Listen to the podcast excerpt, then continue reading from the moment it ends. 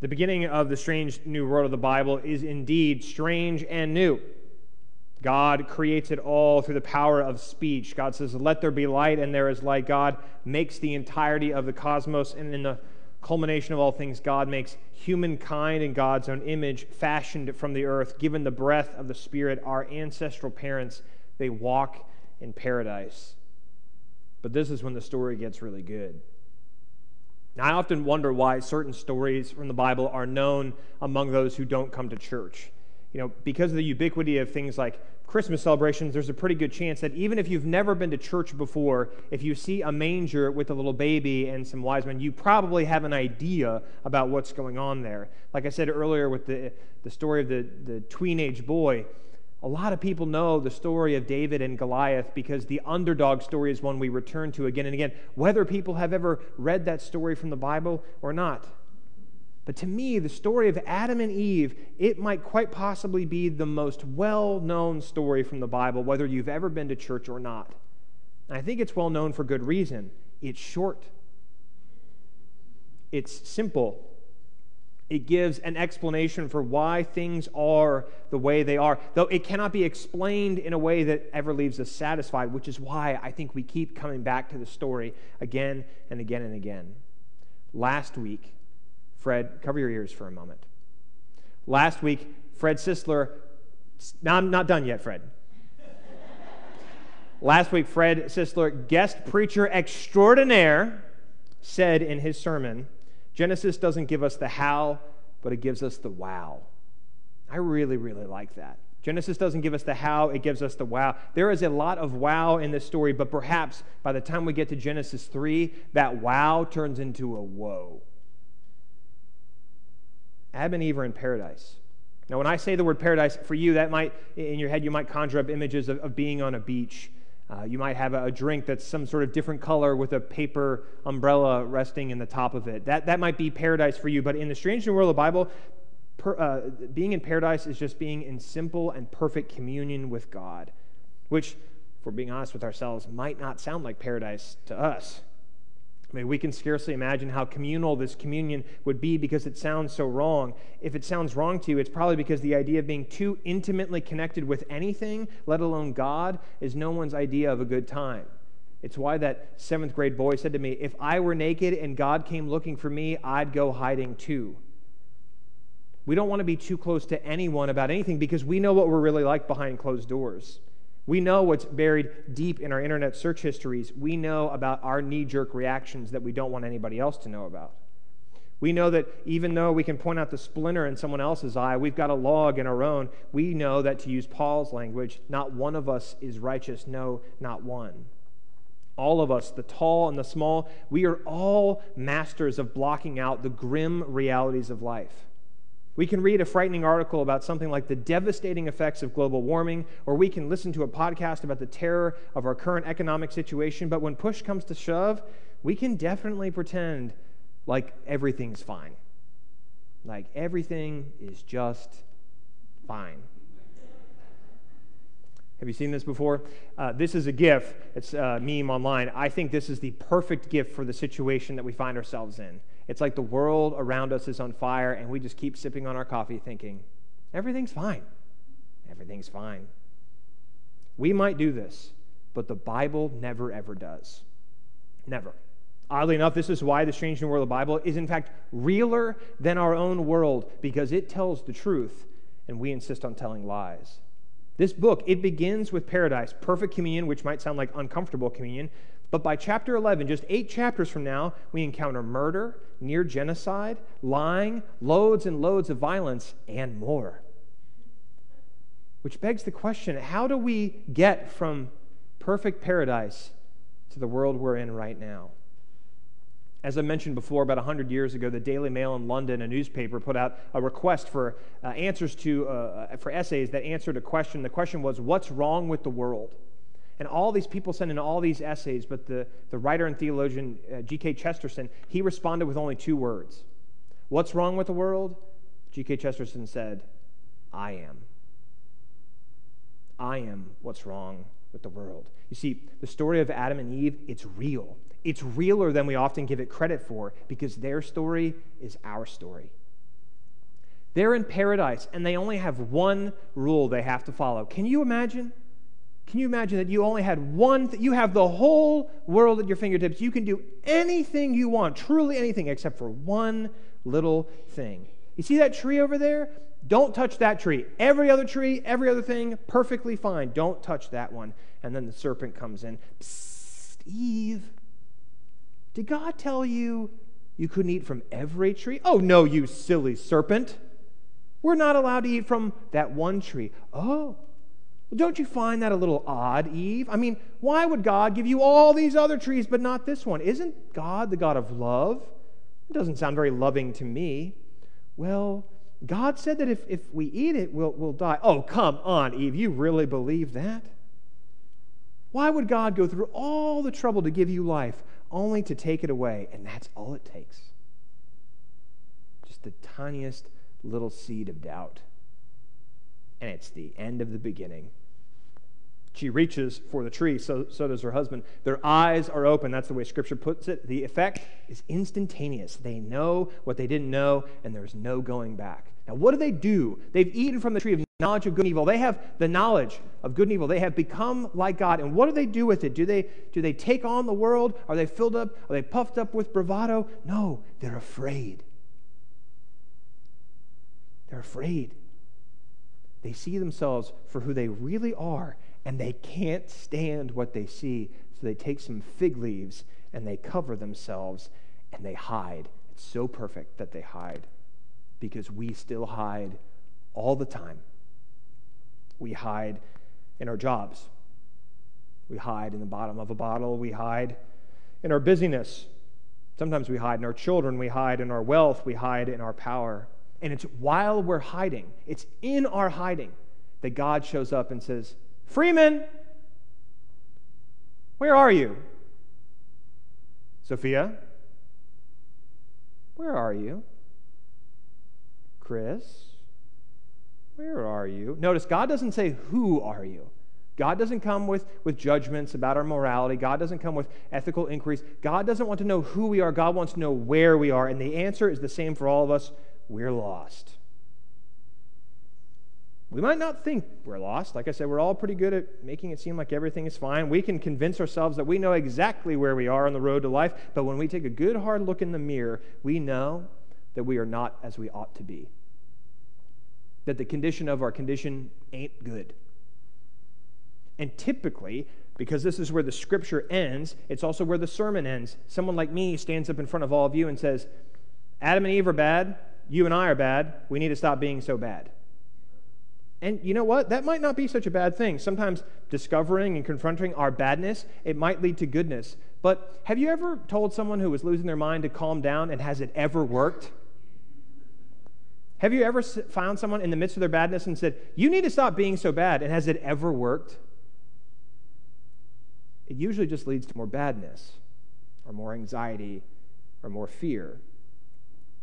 And notably, if that's the way the scripture ends, if that's the way that the sermon ends, it makes it all about us. It's about our choice and our failure and our punishment. But the Bible isn't about us first, it's about God first. But notice, almost everything I've said in the sermon has absolutely nothing to do with God. Where is God in this? What does God do? God comes looking for us. You see, in the strange new world of the Bible, it is as a whole, a story of God's unyielding desire for us. From the very first of our parents in the Garden of Eden to God as the Good Shepherd who goes after the one who's lost, leaving the 99 behind, into the eschaton, God looks for us. When they eat from the tree that is forbidden, God does not hurl down lightning bolts. God doesn't spin together a tornado out of wrath. God walks in the garden and asks, Where are you? Adam and Eve, you and me, we are all lost. Truly, completely lost. And for some reason, in all of our lostness, we've decided that our job is to find ourselves. That's why we're always forever giving ourselves over to these latest fads of self discovery, some of which are probably fine. We're trying to fix all these things with us. We're trying to make the world a better place. And probably we've maybe done that a little bit. But we've done all sorts of crazy things in the name of progress to try to make this world look more like Eden, to find ourselves when we're lost. You know, we got rid of slavery. It's a wonderful thing we did. But do you know that our country has the highest rate of incarceration of any developed nation in the world? We keep improving, we keep improving our medical systems, but American lifespans have diminished for the first time in 50 years in large part because of the opioid epidemic, a drug that we made for ourselves. I have a lot of examples of this. I'm sure all of you have examples of this, of things we've done in the name of progress where we feel like we've taken a step forward, but what we've also done is taken a step backward. And yet, the Bible has so many yets. It's my favorite word in the Bible. And yet, God does not give up on us. You know, this story, it begins in the garden, but it doesn't end there. The story continues through the strange and wild wilderness days of Abraham. It weaves through the journey to Egypt and back again through Jacob and Joseph. It delivers through miracles made manifest in Moses. It rises through the power of David and Solomon. It dances through the prophets who proclaim the word of the Lord. It endures through droughts and famines. It connects the lives of the powerful and the powerless. It brings down the mighty. It lifts up the lowly.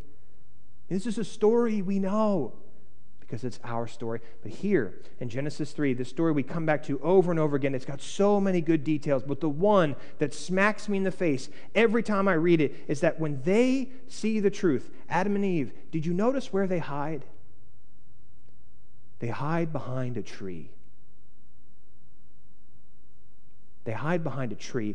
You see, God's unending search for us, it eventually leads to a small little town called Bethlehem. It trudges through Galilee. It sails over the sea. It tells of publicans and Pharisees. It walks the streets of Jerusalem, turns over the tables in the temple, and marches up the hill to a place called the skull, called Golgotha, and it hangs on a tree for people like you and me. It breaks free three days later on Easter. Our first parents, they, they hide behind a tree in their shame, but Jesus hangs on a tree. A tree that we call the cross. That's why we put a cross in our sanctuary, because it is a never ending proclamation that God never stops looking for us. That no amount of badness can ever hold a light to the love that refuses to let us go. That God is always the one who makes a way where there is no way. I said that I've been gone the last few days at annual conference. This is a picture I took while I was at annual conference. It's I'm trying to be better about going to hang out with 3,000 Methodists once a year. It can be a little tough sometimes. Larry has a great time when he's at conference. It's a little bit harder for me to enjoy myself because there's a lot of politicking, there's a lot of bureaucracy, there's a lot of voting on things that really don't matter much at all. And it's hard to kind of keep my hope and my faith in the midst of all this. But this uh, week, something happened I need to explain the picture a little bit, so bear with me. This is going to get kind of thick into Methodism, so just hold on to your pews for just a second. Uh, as it currently stands in Methodism, uh, there are rules that pastors are supposed to follow things you can do and things you can't do. And as a pastor, if you do something you're not supposed to do, a charge can be filed against you. And if a charge is filed against you, a church trial has to happen. And it has to happen by our rules within 90 days of the charge. And it has to come to what's called a just resolution, which means the party who has accused the clergy person and the clergy person him or herself, they have to agree that this is going to be the punishment for what the clergy person did. It has to be 90 days. That's part of our rules. It's a really important thing. Well, there is a clergy person in the Virginia Annual Conference who presided over a same sex union, which, as it currently stands, is against the rules in the United Methodist Church. Someone filed a charge against him because he broke the rules, and they went to trial. And they were supposed to have 90 days and come up with a resolution. It's been a thousand days since they've come to a decision. Now, that might not seem like much. You know, this is like church politics, breaking the rules, going to church trial, all that sort of stuff. But there is a really important thing involved here because if you are under complaint, if someone has filed a charge against you, you can't change your status with the church. I know, again, I see eyes glazing over. Just hold on. If you have a child as a pastor and you want to go on paternity leave or maternity leave, you have to request that leave. And if you're under complaint, you're not allowed to take leave.